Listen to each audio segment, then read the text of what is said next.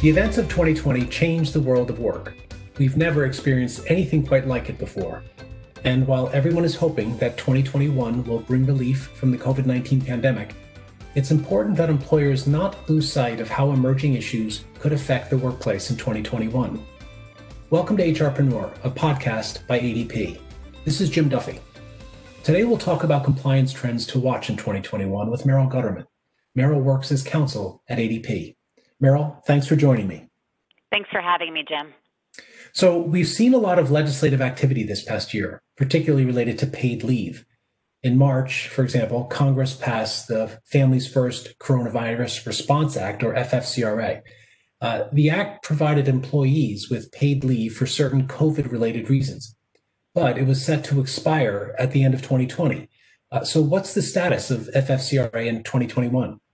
That's right, Jim. The F F C R A was set to expire on December thirty-first, twenty twenty, and the leave provisions of the law that had become effective on April first did expire on December thirty-first. But in addition to providing employees with paid leave for certain situations related to covid nineteen, the Act also offered tax credits to employers that offered F F C R A leave. And that tax credit portion of the law was extended through March thirty-first, twenty twenty-one. So under the extension, employers could be eligible for tax credits if they now voluntarily offer covered paid F F C R A leave through March thirty-first, twenty twenty-one. And while the mandatory leave portion of the law terminated as expected on December thirty-first, it is possible that Congress could renew these requirements in twenty twenty-one. Uh, so in addition to federal paid leave under the F F C R A, uh, many states and local jurisdictions issued new paid sick leave requirements, or they expanded their existing requirements to address situations related to the pandemic. Uh, do you expect these changes to, to stick? I do. I do think um, for twenty twenty-one, as long as we're contending with a public health emergency, these changes are going to be around for a while. Um, jurisdictions like California, um, Colorado, D C, New Jersey, New York, um, and Philadelphia, just to name a few, have issued new or expanded paid leave requirements in response to the pandemic. And while some of the changes are intended to be temporary to address covid nineteen specifically, the language in some of the laws indicates that these expansions are going to be around and will be permanent. In fact, in Colorado, they now require employers to provide a supplemental amount of paid leave in addition to an employee's other paid sick leave allotment during any public health emergency as they define it in the law. So there were also some states that passed leave laws unrelated to the uh, public health emergency. Can you talk a little bit about those, please? Sure. Um, in addition to paid leave for covid nineteen, states continued to enact or expand other leave laws um, in twenty twenty. And so, for instance, effective January first, twenty twenty-one, California expanded the California Family Rights Act, or C F R A, um, to, among other things, cover employers with five or more employees, whereas previously the law had only applied to employers with fifty or more employees. And the expanded law also now makes it easier for employees to qualify for C F R A leave. Um, and the law also covers additional types of absences. It allows employees to take leave to care for more family members, and it also gives additional rights to parents who work for the same employer. Um, so it's important if you are a covered employer in California that you're reviewing these expansions under C F R A to ensure that you're complying with the new requirements. And also, while we're, we're talking about leave, effective January first, Maine's all-purpose leave took effect, and that requires employers with ten or more employees to provide employees with paid leave for any purpose. Um, those are just a couple of the changes in leave laws, and I'm sure there's more um, that'll be coming in other states and local jurisdictions as well. Uh, so, Merrill, besides leave entitlements, uh, what about rules addressing liability issues related to covid nineteen? Well, in twenty twenty, there were more than thirteen states that issued executive orders or adopted new laws that were aimed at protecting employers from civil lawsuits that related to covid nineteen. Um, and it is possible in twenty twenty-one that more states will follow this trend. Um, it's also possible that federal protections in certain circumstances could come into play to protect employers from liability as it relates to COVID nineteen. So I would absolutely recommend checking all the applicable laws that apply to your business and then discussing any liability questions with legal counsel. All right. Uh, while providing employees with uh, the necessary time off is important, uh, making it safe for employees to enter the workplace is critical. So do you expect we'll continue to see more workplace safety laws and regulations in the year ahead?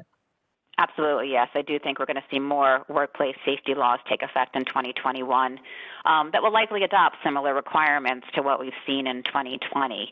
Um, we saw numerous laws passed that aimed at protecting employees from COVID nineteen, and these laws generally address specific workplace controls such as social distancing, face coverings, um, sanitation, and also training and instruction for employees as well, which is important.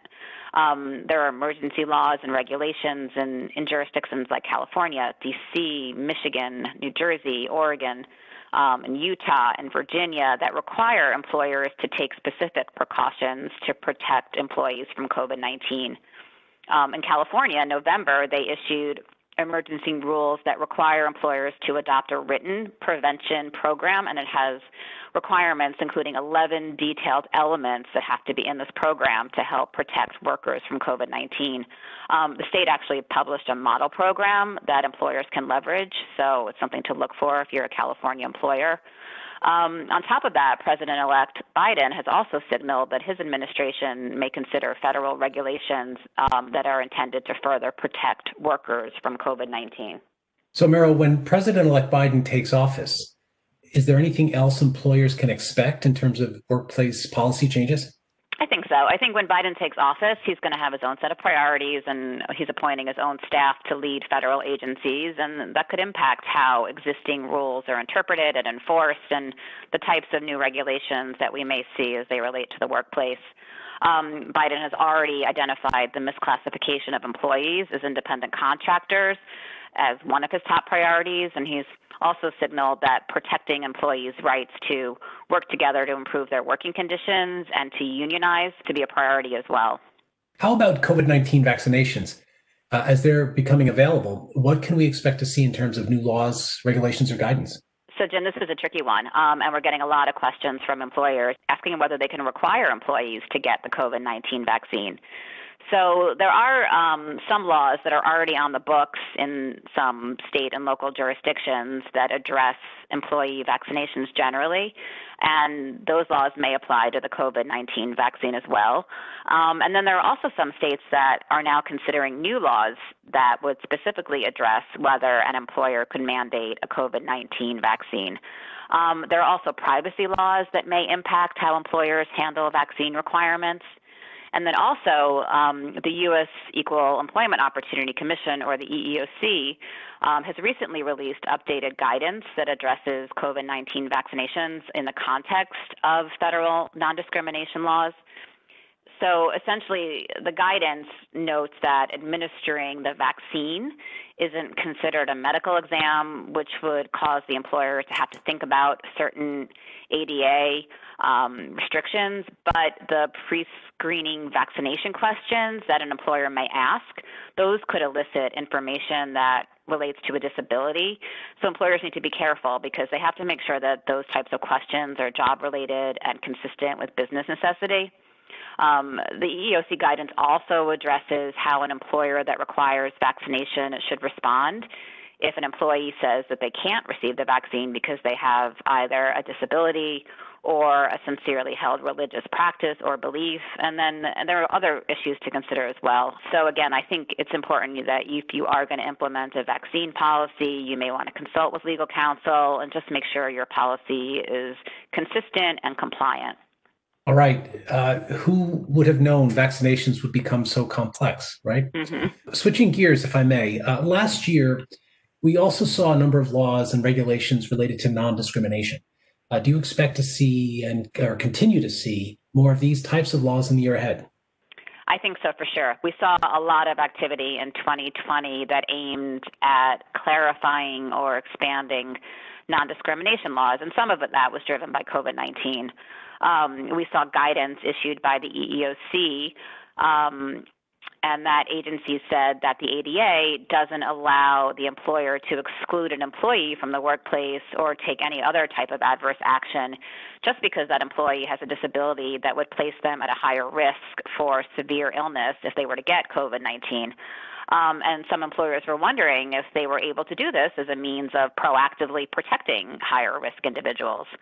Um, also, under the A D A, if an employee has a disability that puts them at a high risk for complications from COVID nineteen, the employer should talk with the employee about whether there are accommodations the employer can make to allow the employee to work um, and perform the essential functions of their job, um, unless doing so would impose an undue hardship on the employer. All right. Uh, there were also some changes unrelated to COVID nineteen.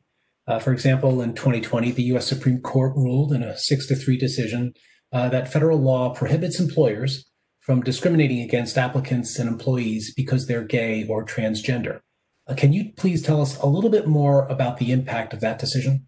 So, yeah, so the U S Supreme Court heard arguments from three discrimination cases. Um, two were related to sexual orientation, and one was related to transgender status. And in all three cases, the employers argued that Title seven doesn't protect individuals from discrimination based on either sexual orientation or transgender status.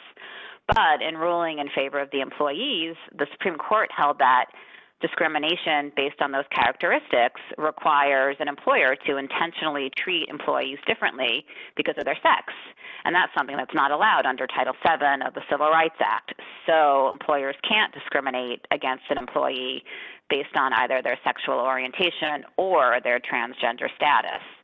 So if you haven't done so already, you should be reviewing your policies, your practices, and supervisor trainings just to see if you need to make any updates in light of the Supreme Court decision. And then also keep in mind, while federal law applies to employers with fifteen or more employees, there are many states and local jurisdictions that also have already enacted laws that expressly prohibit discrimination on the basis of either sexual orientation or gender identity.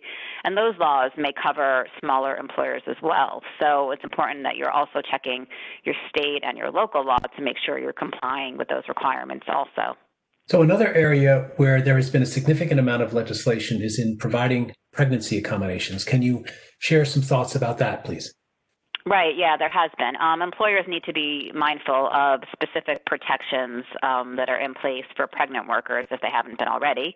Um, effective July first, Virginia had voted and passed a law to join California, um, Colorado, Maine, New Jersey, and a number of other states to require more employers to provide employees with reasonable accommodations for pregnancy, childbirth, or related medical conditions unless it would pose an undue hardship on the business.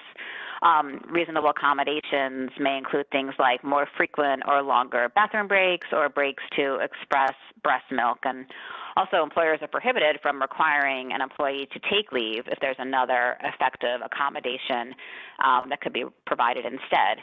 And then as, as far as navigating COVID nineteen, you can't bar a pregnant employee from the workplace or require her to telework or place her on involuntary leave just because there's a potential increased risk of exposure. So instead, you need to be talking to the employee and seeing whether there is a possible accommodation, um, such as telework, that could be made available so that the employee can continue to work. It's great to have you back, Merrill. Thanks for your time. Uh, you shared great insights on some new topics, and also you've updated us on a few issues we've touched on in past episodes. Uh, so if you're interested in diving deeper into any of these, uh, please check out our HRpreneur archive and also visit adp.com forward slash smallbizcovid19 for other resources. I want to thank you all for listening to HRpreneur. Thanks again for joining us, and best wishes for the new year. Be well.